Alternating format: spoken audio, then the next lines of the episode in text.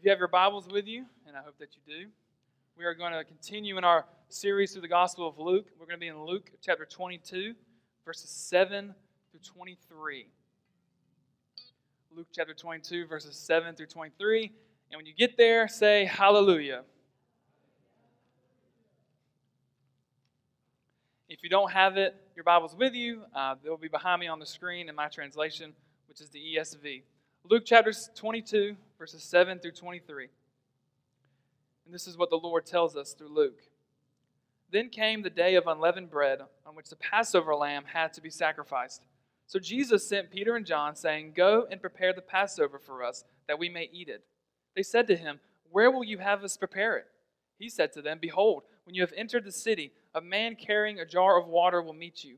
Follow him into the house that he enters, and tell the master of the house, the teacher says to you, Where is the guest room, where I may eat the Passover with my disciples? And he will show you a large upper room furnished. Prepare it there. And they went and found it just as he had told them, and they prepared the Passover.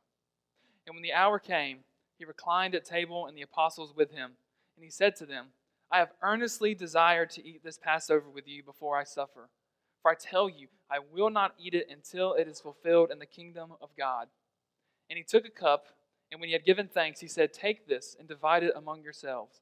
For I tell you that from now on I will not drink of the fruit of the vine until the kingdom of God comes. And he took bread, and when he had given thanks, he broke it and gave it to them, saying, This is my body, which is given for you. Do this in remembrance of me. And likewise, the cup after they had eaten, saying, This cup that is poured out for you is the new covenant in my blood. But behold, the hand of him who betrays me is with me on the table. For the Son of Man goes as it has been determined, but woe to that man by whom he is betrayed. And they began to question one another which of them it could be who was going to do this. This is the word of the Lord. And so, if you've gone to the movies recently, I don't know how many of you are big moviegoers, but it feels like you've traveled back in time, right? You go and you check the show times, you look at the little sign outside the theater, and you see that there are movies like Indiana Jones, Top Gun, Teenage Mutant Ninja Turtles. They're all playing in theaters. It's like you've traveled back to the 80s. You turn on your TVs, and there's reboots of shows like Night Court and Star Trek. The New York Times reports that old tech, right, such as PCs and Ataris, are selling at a high rate. So the chances that you walk into a friend's house and you see them playing Space Invaders or Pac Man is incredibly high. And so it begs the question why this increased interest in things from the past? Why is, in, why is Harrison Ford playing Indiana Jones at like 90 years old? And he's way too old to be doing that. because items or objects from the past are making a comeback because there is power in remembering. So, whether it's seeing Harrison Ford wearing the hat, or whether it's hearing the familiar sounds of Pac Man eating those little gold things, whatever they are, when we hear these familiar sounds or we see these familiar sights, we are, in a sense, transported to the past. People crave these relics because in them they are transported to a time that maybe they perceive to have been simpler, a time that was more innocent. This is why many of us have listened to these same music since high school or college. Teenagers and kids, this is why when you get in your parents' car, they're listening to stuff from the 80s. There is power in remembering. And the Old Testament constantly calls the people of God to remember. Because whether through the passing of time or willful forgetting, we as mankind, as humans, are a forgetful sort. Old Testament Israel was called to remember who the Lord is and what the Lord has done. And one of the means of remembrance was the annual celebration of the Passover. Passover was the time when the Israelites remembered how the Lord delivered the Israelites from slavery in Egypt. And every element of the Passover meal was intended to point back to that time when they were delivered. And so it is this meal of remembrance, this time of remembrance that Jesus and his disciples are preparing in verse 7. And as we dive into these verses, we must recognize there is something incredibly moving about this moment. You see, Jesus, knowing that the cross awaits, and knowing that these very disciples he is about to eat with will abandon him at his greatest hour of need, knowing all this, he steps into Jerusalem to celebrate the Passover, to eat one last time with his disciples before his agony begins. It's, it's almost discomforting the mood that these verses give us as Judas and the enemies of Christ are setting their plans in motion. As painful death awaits the Son of God, he is found to be calmly preparing a meal. I mean, how many of us, if we knew someone was out to kill us, would sit down and fire up a steak dinner? Right? How many of us would eat and order some Papa John's and just sit there and wait? If we found out someone was coming to kill us, we would pack our things in a hurry and head off down the road. There would be no lollygagging and there would be no waiting. And yet, here is Jesus calmly, knowing what's being put in motion, knowing what's about to happen, calmly getting ready to eat the Passover meal with his disciples. And so, in these verses, we're going to see three things that speak about Christ and his relationship to the Passover. And so, point number one Jesus is faithful to the Passover. Number one, Jesus is faithful to the Passover. You'll notice that as Luke is building the tension in this narrative, right? We looked at last week how once chapter 22 begins, Luke kind of sets the stage. He's setting the context for what is about to happen. He's using time markers to do it. So if you look at chapter 22, verse 1, it says, Now the feast of unleavened bread drew near. And now in verse 7 of chapter 22, it says, The day of unleavened bread has come. And so these time markers are telling us that something important is happening.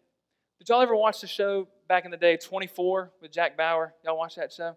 So if you watch 24, you remember that one of the ways it built like intensity and anticipation was it would show what time of day it was during the show. And it had this really obnoxious, high pitched sounding beep.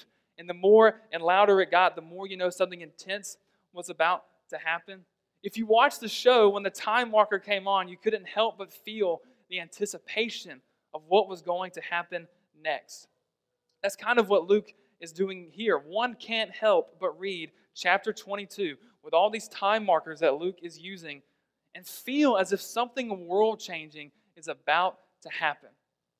And while the disciples at the time may not have realized it, right? We see we will see the disciples don't necessarily understand what's going on. Jesus certainly did. So he sends two of his disciples, whom we know to be Peter and John, and he sends them to prepare the Passover.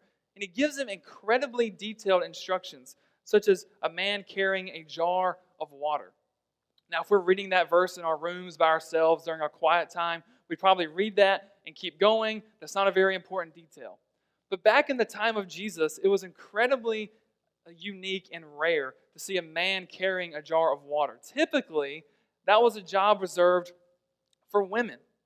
And so there are debates among scholars if this is an example of Jesus being omniscient, of him showing how he is all knowing, or if he had prearranged this meeting with this man so that Judas would not know beforehand where they were having the Passover. But either way, the reader knows by reading these verses that Jesus is in far more control of this very moment than the disciples realize. Just like we looked at last week, Jesus is not a passive participant in the passion narrative. He is not being tossed back and forth like a pinball in a pinball machine. The scribes are plotting and Judas is betraying, but Jesus is in ultimate control. And this is all but confirmed because the disciples they go into the city and what do they find but a man carrying a jar of water and he leads them right to a room that is perfectly furnished to celebrate the Passover. Not one detail was lacking, and nothing was overlooked. And so these verses not only show us that Jesus is in control of the situation, but they remind us of Jesus' faithfulness in keeping the law of God. Because it was expected of faithful, law keeping Jewish people that they observe the Passover. And so Jesus, fulfilling the law, prepares to observe the Passover, even with his death on the horizon. There was no suffering, there was no distress that would have caused him to be hindered in his mission and in his faithfulness to the Father. And so, dear saints, see in these verses, in verses 7 through 13, encouragement. Because some of you may feel as if you yourself are on the cusp of something terrible. Some of you may be awaiting results from a doctor, Others may be facing relational conflict.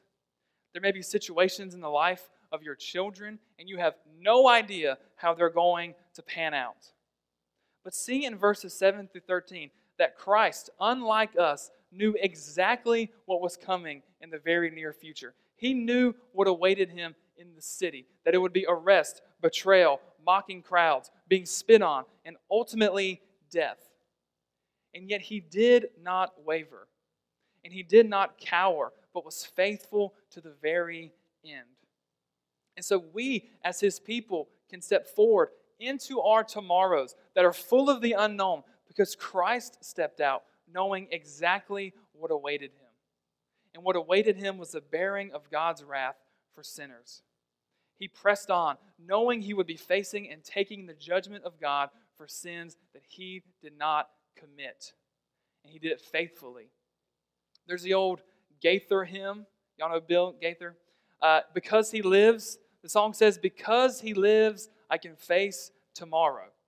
And these verses in Luke show us that, that not only can we face our tomorrows because he lives, but because he faced his tomorrows, knowing exactly what awaited him and continued in faithfulness, we can do the same thing. We can step forward and get out of bed because we know that Christ has stepped forward in faithfulness to bear the wrath of God for us, that we may have life, and that we may experience the saving love of God in our lives. And yet, Jesus is not only faithful to the Passover. As the night unfolds and as the text continues, we see our second point that Jesus transforms the Passover. So, number one, he's faithful. Number two, he transforms the Passover.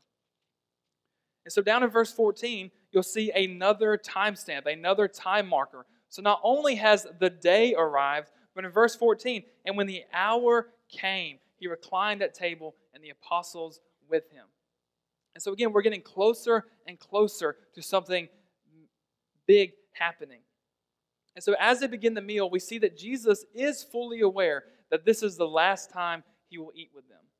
He knows that this is the last time he will eat with his disciples until the Passover is fulfilled in the kingdom of God. And so, already in these verses, in verses 14 through 20, we see Jesus tweaking how the disciples were to view this meal. He's going to change the way the disciples would interpret this meal that had been celebrated for thousands of years to remember the Exodus from Egypt. He's going to change it right before their eyes. So there are three subpoints to how he transforms the Passover. And if you've been through our Membership Matters class, some of these will sound familiar. And so, first, Jesus transforms the meal by causing his disciples to look ahead. He transforms the meals by causing them to look ahead. In verses 16 and 18, he tells you, I will not eat it until it is fulfilled in the kingdom of God. Verse 18, For I tell you that from now on I will not drink of the fruit of the vine until the kingdom of God comes. He is adding a forward looking dimension to the Passover. For centuries, for hundreds and thousands of years, the Passover meal was a time to look back. It was a time when those celebrating remembered their exodus, their late night escape from Egyptian slavery. It was a time of remembrance.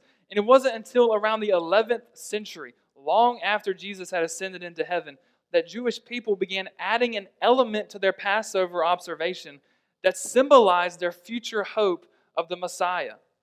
And so there was no sense in looking forward to the future during the time that our passage takes place.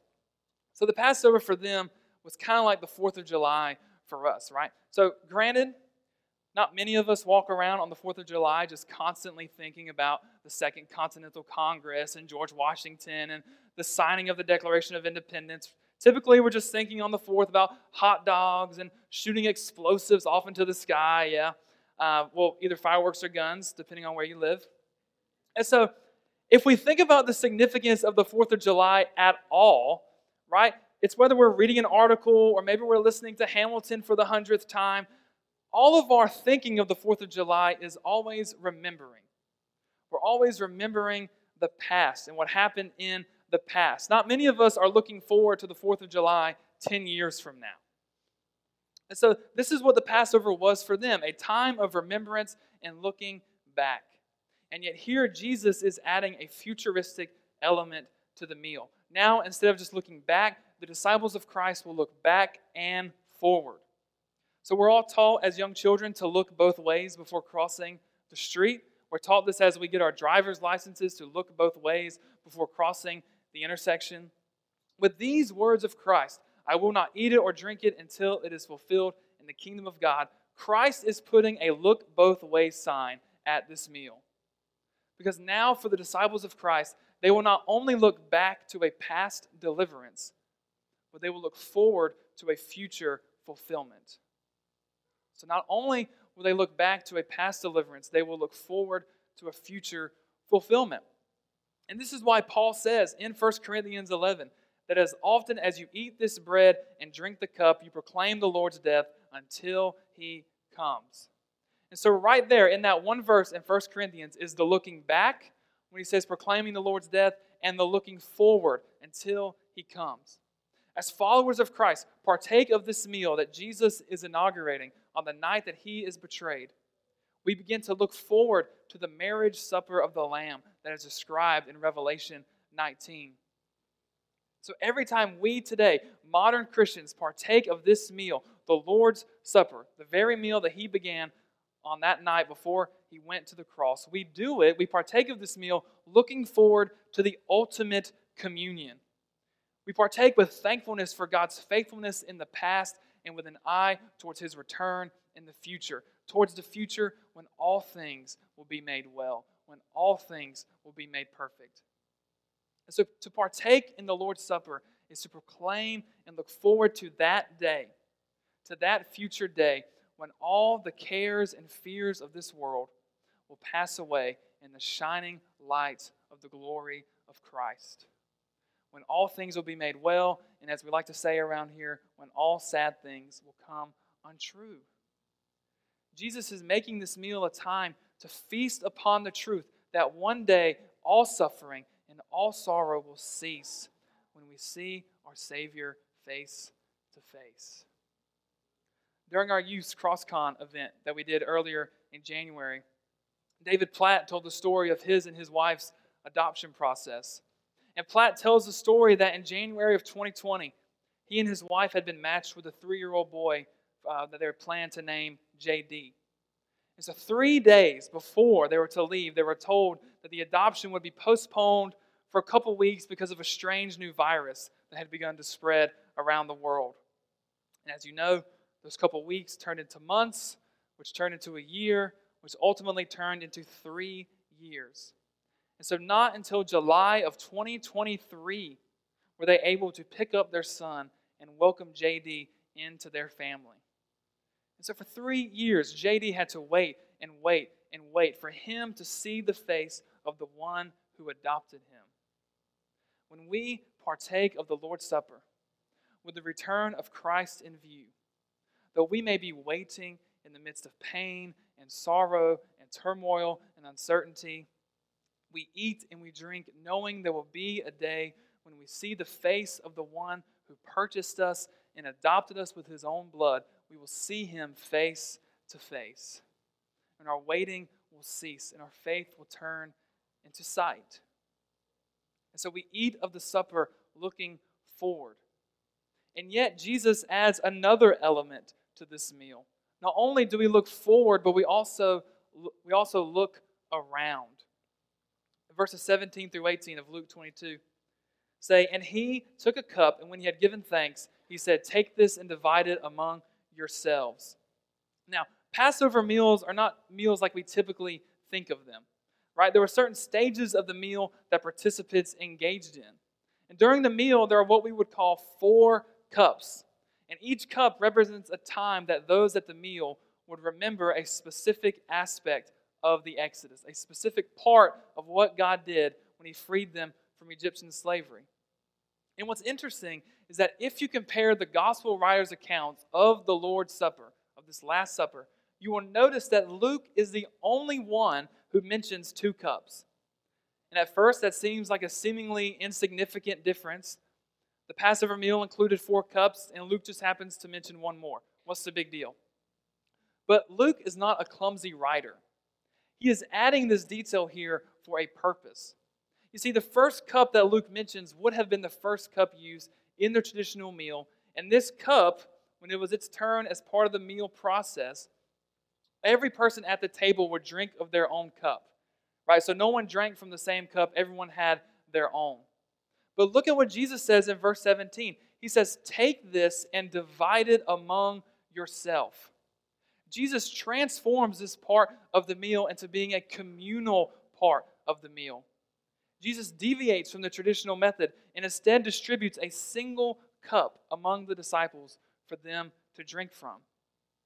By doing this, drink, Jesus is bringing out and putting at the forefront that the meal Jesus is having and is inaugurating on this night is meant to be shared with other believers. And so rather than merely a time of individual self reflection or merely a time of individual religious action, this meal was something to be celebrated and remembered with other believers.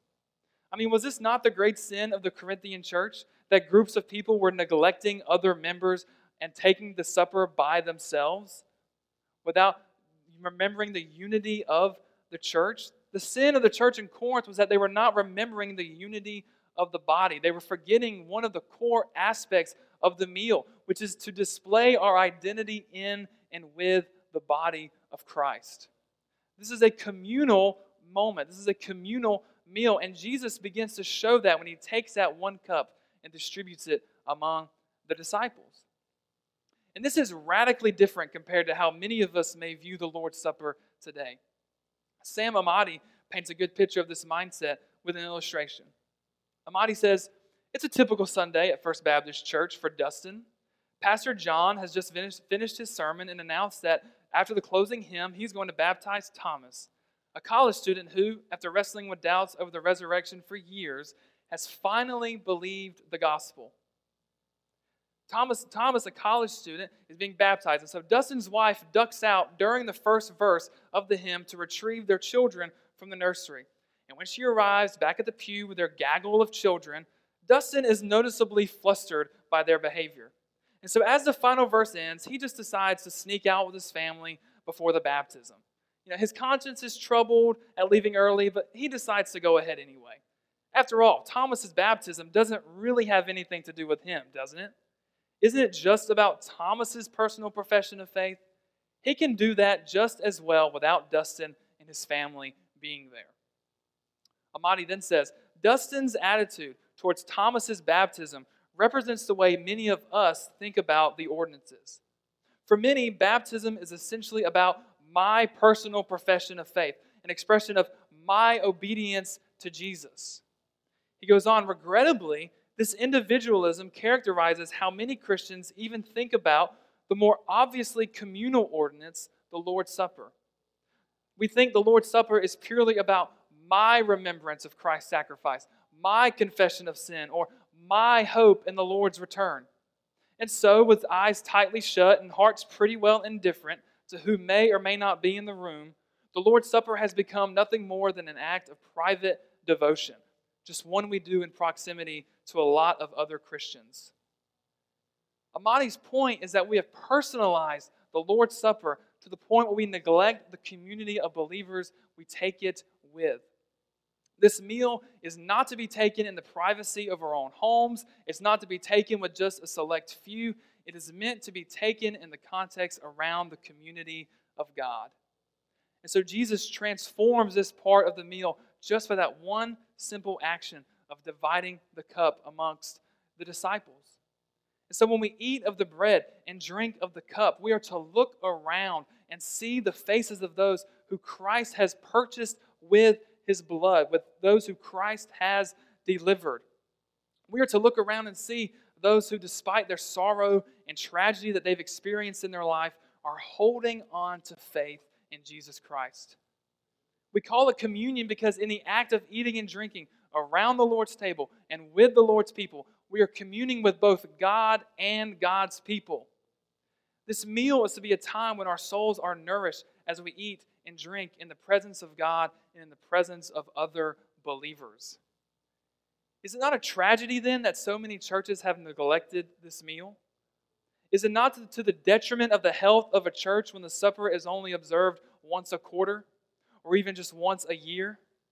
Is it not to the detriment of our own individual souls when we rush through the supper as merely being tacked on at the end of a service, something that keeps us from Cracker Barrel or eating lunch?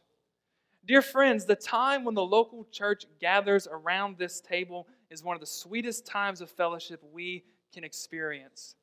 It is a time when Christ's past work and his future work are combined together in our minds as we proclaim the Lord's death until he comes. Eternity seemingly touches time itself as we are transported to this very night in Luke 22, to the night of Jesus' betrayal. And as we look forward to his return, when every believer, billions of whom we have never met from every tribe, nation, and language, will gather and worship the conquering Lamb. And when we gather around the table and look around, we see our fellow believers as they truly are more than teachers, more than businessmen, more than classmates. We see them as people who have been purchased and redeemed by the blood of the sacrificial lamb. And so we look forward, we look around, and also we look back. So, as we know, originally the Passover was the meal where the Israelites remembered the Exodus from Egypt. For those unfamiliar, the Exodus is when, after 400 years of Egyptian slavery, God delivers his chosen people, the Israelites, from slavery and leads them to begin their journey to the promised land. And on the night that they were freed, all the firstborn of Egypt were killed, while the Israelites were instructed by God to kill a lamb and put the blood around their doorpost. And so, when the angel of death passed by, he would pass over the houses with the blood on the doorpost. That's why it's called Passover to celebrate when the angel of death passed over the Israelite houses. And so, in the eating of bread, the Israelites were to remember their hurried exit from Egypt. When they ate the lamb at Passover, they would remember the lamb that had died in the place of their firstborn sons. And this meal was something that transcended time and physical space. Every year, when Passover came around, they were, in a sense, transported back to the Exodus. And we experience something similar in our own annual traditions, don't we? Andrew Wilson and Alastair Roberts say in their book on Exodus that ritual meals celebrated the same way with the same food, drink, and format every year can connect the decades together in ways that nothing else does. And that sounds kind of corny and sentimental, right? But think about our traditions.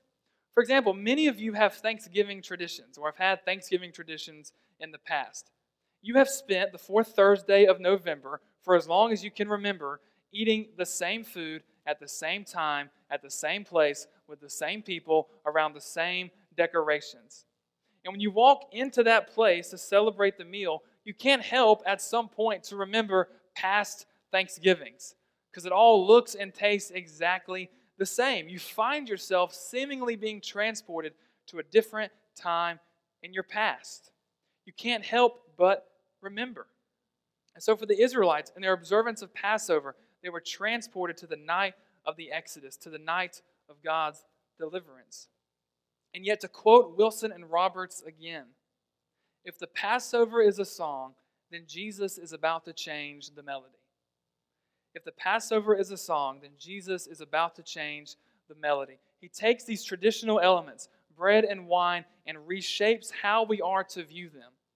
No longer will the disciples of Christ look back to the Old Testament Exodus when eating this meal, but rather now they would remember Him.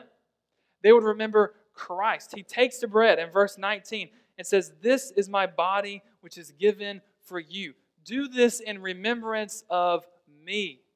Not of the Old Testament Exodus, but of the work of Christ on our behalf. Now, it should be noted that when Jesus says, This is my body, the disciples would have understood him to say that the bread represents Christ. It is not his actual physical body. He wants them to remember his body that would be scourged and beaten and whipped and crucified for unworthy sinners like Peter, like John, like those around the table, and like you and me. And on the night he would be betrayed, Jesus instituted the very meal that we celebrate as a church to this day The Lord's Supper is a time to look ahead, it's a time to look around, and it's a time to look back. It is a meal of remembrance and how badly we need to remember, how fickle our minds are, and how consumed we can be with the cares of this world. I mean, we are forgetful people. Scientists indicate that 50% of information that we learn is forgotten after one hour, 70% in 24 hours, and 90% of information is lost in a week. So, teenagers, if you want a reason to get out of school, there you go. And this includes everything from what we learn in science class to the new technology we have to learn at work to what we read in our Bibles. And yet, some of our forgetfulness is intentional, is it not? right? We mute what God has said about gossip when we go to the workplace. We forget what God has said about helping the needy and the outcast when we go to Walmart. Teenagers forget what God has said when it's time for the weekend to come around or when prom rolls around. We are forgetful people. How much of our struggles in the Christian life come from forgetting? We are so quick to forget the body bruised for us, and the blood shed for us. We allow the cares of this world, even insignificant things like football games, to drown out the reminder of Christ's broken body. The pressures and cares of this world drown out the sound of the gospel in our minds. The stress of finances and raising kids pushes out remembrance of the gospel. The sadness of getting older and time passing us by can cause our ears to be deaf to God's promises. And so Christ, in his kindness, on the night that he is betrayed, institutes the Lord's Supper. So that every time when we do this in remembrance of him, we are reminded of what he has done for us. When we partake, just as the disciples were involved, we are involved in a visual sermon that testifies to the work of Christ. We engage in this visual sermon that reminds us of Christ's death and reminds us of when he inaugurated a new covenant in his blood. Look down at verse 20. And likewise, the cup after they had eaten, saying, This is Jesus, this cup that is poured out for you is the new covenant in my blood. And that verse right there is loaded with Old Testament imagery. You see, after the Israelites were freed from slavery, God inaugurates what we refer to as the Old Covenant in Exodus 24, 5 through 8, which I think is going to be on the screen behind me.